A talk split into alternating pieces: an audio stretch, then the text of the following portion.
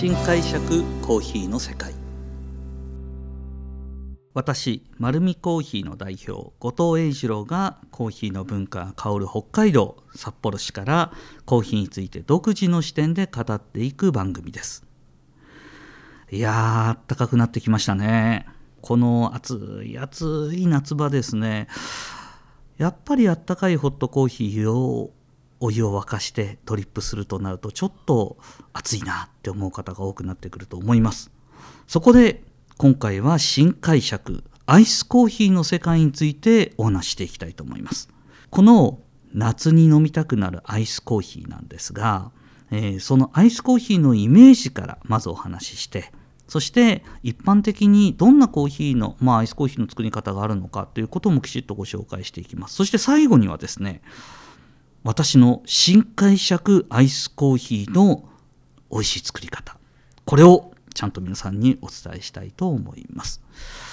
さあ皆さんアイスコーヒーっていうとどんなイメージがありますでしょうかね。すごく暑い日に暑い時だからこそほろ苦くてそれでいてすっきりとしたその苦みが喉を潤しそして見た目にも真っ黒なこの黒というのがですね清涼感を発揮するというふうに私たちコーヒーに勤めてる人間もずっとアイスコーヒーとはこういうものだと教わってまいりました。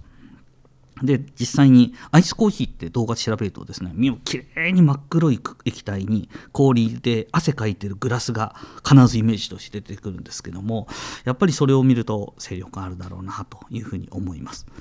で私たちコーヒー人もですねそれを達成するためにはアイスコーヒーってこういうものだという前前提があるんですね。それがまずはなるべく黒に近い色。それと清涼感のある苦みが出ること。それとまあえー、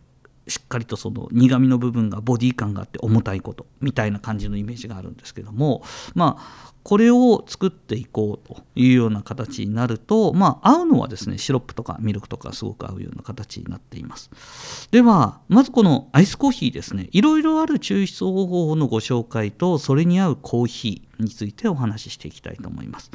まずは一般的なアイスコーヒーを達成するためにはですねコーヒー豆選びからですね。コーヒー豆はアイスコーヒーはやはりその黒いイメージを出すためにも、えーと、深入りのコーヒーを選ぶことをお勧めします。まああの豆屋さんで、まあ、商品が何個か並んでると思うんですけどもコーヒー豆の深入りってどうやって見たらいいかっていうと単純に色で見ればいいんですよ。あの黒っぽい墨っぽい色のものが苦みが強いです。でそういうのを選ぶと先ほど言ったイメージのしっかりとした黒で、えー、酸味とかはなくてちょっとほろ苦いコーヒーにはなります。で今、えー、皆さんの家庭でもまあできると思うんですが、まあ、お店も含めてどんな抽出方法があるかなっていうと私の方で知ってるのは4つですね。急冷式という、えー、まあ、グラスポットの中に氷を入れてその氷の上にそのままドリップする方法になっています。これすぐできるので便利です。それと,、えーと、水出しのダッチコーヒーというのがあります。これはだいたい14時間ぐらいかけて点滴のように落とす方法。それとコールドブリューと言われる、えー、まあ、ほとんど水を使ってコーヒーの粉をドブ漬けにする方法。そして4つ目はエスプレッソを抽出してエスプレッソに水を加えたアイスアメリカーノですね。でまあ家でできる方法でお伝えしなくてはいけないと思ってますのでアイスアメリカーノは抜きたいと思います。では最初のこの3つどうやって作るのか手順も含めてちょっと説明してみたいと思います。まずはですね急冷式これ一番多いと思います。えー、コーヒー豆ですね。ただポイントとしてあるのは通常のドリップコーヒーで入れるよりも氷でどんどん溶けて味が薄まってしまうので粉の量をちょっと多めに使う必要があります。通常、えー、1杯分のドリップで、えー、深入りのコーヒーだとそうですね 20g ぐらい使うでしょうか。でアイスコーヒーを作る時には1.5倍から2倍ぐらいの量通常 20g で濃いめのコーヒー入れてる方はアイスコーヒー作るのに、え、30g、35g ぐらい使うと、え、実際飲んだ時の感覚が合ってくると思います。でドリップする時に、えー、と下に氷を入れてますので氷を入れてるところにドリップしていって、えー、と自然にそこにもうドリップしたコーヒーはどんどんどんどん冷えてきますどんどんどんどん冷えてくるのでそれをかき回して飲むという方法になっていますでこの、えー、ドリップ式の美味しく飲む方法のポイントを今先にご説明しますね。急冷式とは言うんですが本当に急いでる時はですねこれが一番早いのでやるしかないんですがせめてまずこのコーヒーで一つポイントとしては急冷式に使った氷ありますよねこの氷は提供する時には1回分離してこの氷を使わない方がいいんですよえー、氷の特性でですね家庭用の製氷機で使う氷もそうなんですけども氷は実は一番表面が一番引き締まっていて硬いんですね。で表面の氷溶けると溶けるスピードが格段に速くなるんですよ。なので薄まってしまうんですね。なので急冷式でコーヒーを冷やすために使った氷は捨ててしまってからグラスに新しいコーヒー氷を入れてからコーヒーを注ぐと実はコーヒーが薄まらなくて美味しく飲むことができます。それと、えー、急冷式の欠点なんですけども氷の溶けるスピードがコントロールできないので毎回実は濃度が変わってしまうんですね。でまあ変えたくない場合はえー、ボールみたいなところに、えーと、コーヒーのグラスポット抽出し終わったコーヒーのそのグラスポットをそのまま置いて周りから冷やしていくと比較的、えーと、濃度は薄くならずに飲むことは可能になります。これが、まあ、代表的な2つの入れ方だと思います。であとは水出しのダッチコーヒーというコーヒーがあるんですけどもこれは喫茶店に行く文化のある方だったらちょっとなんかおしゃれなえーと、なんか大きなサイフォンの機械みたいの見たことあると思うんですよね。入り口とかによく置いてあるんですが、えー、一番上に丸いガラス玉があってそこに水が入っていてで真ん中辺にロートと言われる、まあ、筒状のところにコーヒー豆が入っていてで一番下にまた丸い今度はフラスコみたいのが置いてあってでそこにコーヒーが点滴のようにポタポタポタポタ溜まるという方法ですね。これ水出しのコーヒーで実はダッチコーヒーっていうんですけども、えー、発祥どこかというとですね、えーと、インドネシアだとか、えーとインドだとかああいう東南アジア系でスタートしたみたいです。で調べてみるとダッチってまあ簡単に言うとオランダ語なんですけども、まあ、要はまあ、そういう給仕をしてくれる人みたいな身の回りのお世話をしてくれる人みたいな語源があるらしいんですけども、まあ、その頃のコーヒー豆というとあんまり品質がどうこうというとあんまりいいものではない中で雑味だとか渋みを強く出さないために水で抽出するという方法をとっていたそうです。で水の方がまあ簡単に言うと辛さとか渋さとかが強く出てこないのでその方法でこのダッチコーヒーという名前を使って出していたんですが日本ではですね独特のこれ発達の仕方しましてこれが高級アイスコーヒーのくくりにしっかりと確立していって喫茶店で本当にこだわりの味を出す商品としてダッチコーヒーが使われるようになりました。でダッチコーヒーは実は私もですね、えーと、すごく特徴的なコーヒーだなと思っていたので今でも本店でも、ね、中島公園店でも出してますけども、えーと、このダッチコーヒー不思議とですね美味しくぴったりと濃度が合ってくると2日目3日目ぐらいですね実は入れたてダメなんですよこれも。冷蔵庫で23日置くんですね。そうすると急にブランデー感出てくるんですよ。すごいんです。あのー本当に香りがあれこれお酒入ってないかなっていうぐらい香りがしっかりとした上で苦濃いんですけどもすごく滑らかな質感なコーヒーになるんですね。これ本当に日本独特のその手の込んだ商品で僕びっくりしたんですけどスペシャリティコーヒーで学びに行った、えー、サンフランシスコでこれを見たんですよ。実は日本の文化だと思ってたので海外ではないと思ってたんです。そしたらえーと、サンフランシスコにあったんですよ。でサンフランシスコにあったんですけど最初はそれ気づかなくて、えーと、メニューの中にすごく不思議なメニューがあったんですね。メニュー見てたらそこにですね京都コーヒーって書いてあるんですよ。京都コーヒー？なんだ京都コーヒーってあれ京都のコーヒー屋さんから仕入れたのかな？と思って最初なんだろうと思ってたんですけど他のコーヒー屋さん行っても京都コーヒーって書いてあるんですね。で見たらこれどうやらダッチコーヒーの意味らしいですよ。水出しのダッチコーヒーを京都のコーヒー屋さんに行ったコーヒーオーナーがその器具で落としているコーヒーのことを京都コーヒーと名付けたと。で実際にスペシャリティとしてものすごく流行ってるんですよね。ちょっとびっくりしたんですけども。でこのこだわりの器具は今そうですね。自家焙煎だとか老舗のコーヒー屋さんに行くと飲むことができます。まあ本当に濃厚なので香りを楽しむのとその質感を楽しむこと。あとは本当に生クリームみたいなちょっと粘性のあるミルクで割ってあげると本当に美味しいカフェオレにもなるので是非試してみていただきたいと思います。そして最近流行ってるのがですねコールドブリュー。ですね。コールドブリューっていうのは実際には水から一からやるというよりもうちでもやってるんですけども一番最初は、えー、340cc はですね、あのー、30度ぐらいの低温の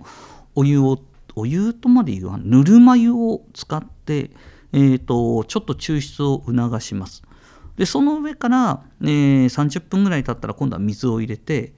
いくんですけどもコールドブリューはですね今どちらかといえばスペシャリティコーヒー系でよく使われるので一番最初に言った深入りのコーヒーの豆ではないですね。酸味系のコーヒーでも美味しく入るんですよ。で、えーと、味の再現度合いがすごく高いので例えば、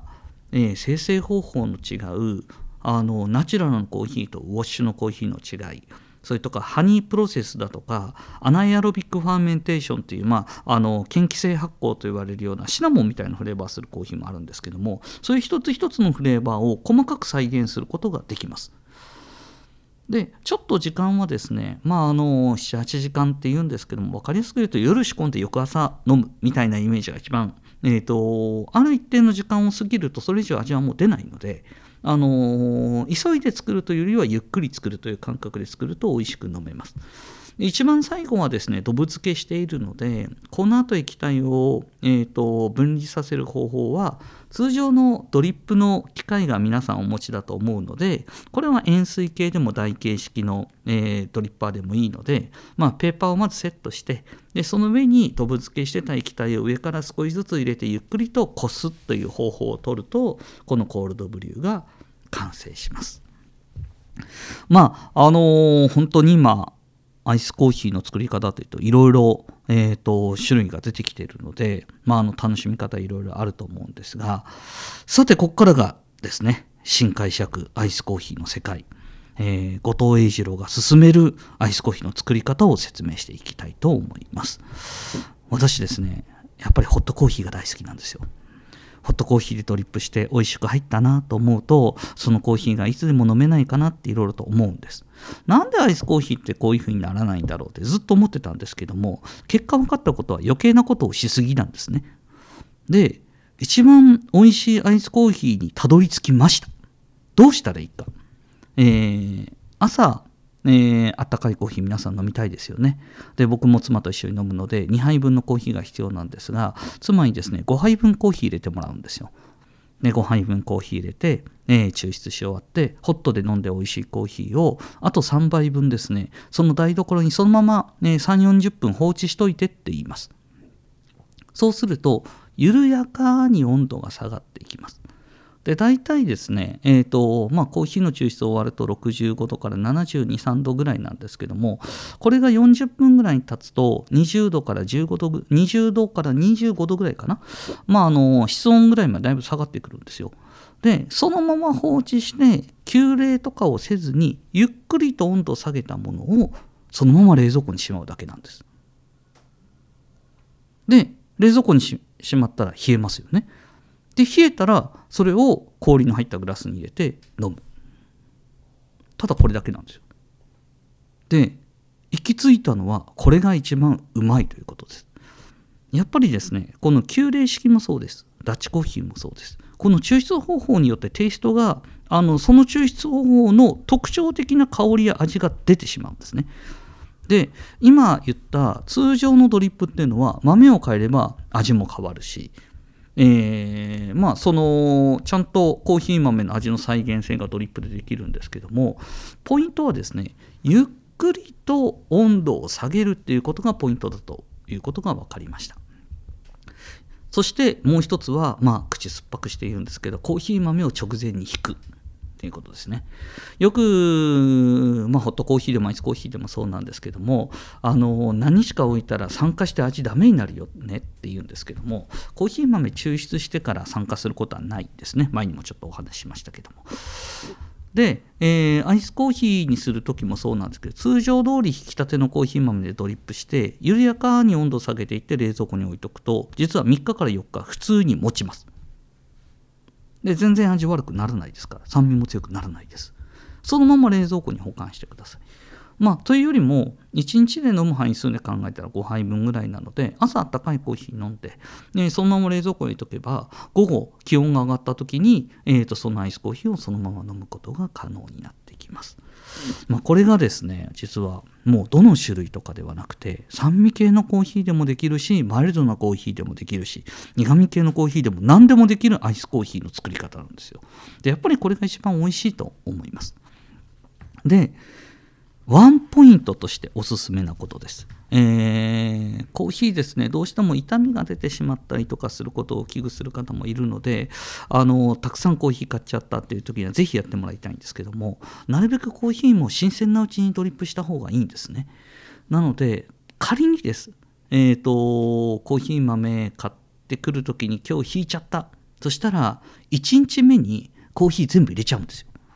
5杯分じゃなくて10杯分20杯分入れてでそれをどうしたらいいかというとあのご家庭にある温度下がった後にですねキューブのあのアイスを作るためのプレートあると思うんですけどもあのプレートにコーヒー流し込んで凍らせちゃうんですね。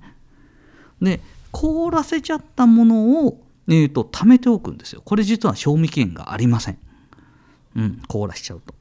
で凍らしちゃうと、えー、賞味期限がないのでこのアイスコーヒーのキューブを作るとですねいろんなところで活躍するんですよ。まずはアイスコーヒーにこのキューブアイスを入れればどこまでも冷たくどこまでも薄まらないアイスコーヒーができます。これはこれで好きな方にとっては水っぽくならなくて美味しい。さらに牛乳にこのキューブアイスを入れたら徐々に徐々に濃くなっていくカフェオレになるんですよ。これめちゃめちゃおしゃれなんですよね。家でこんなの出てきようもんなら、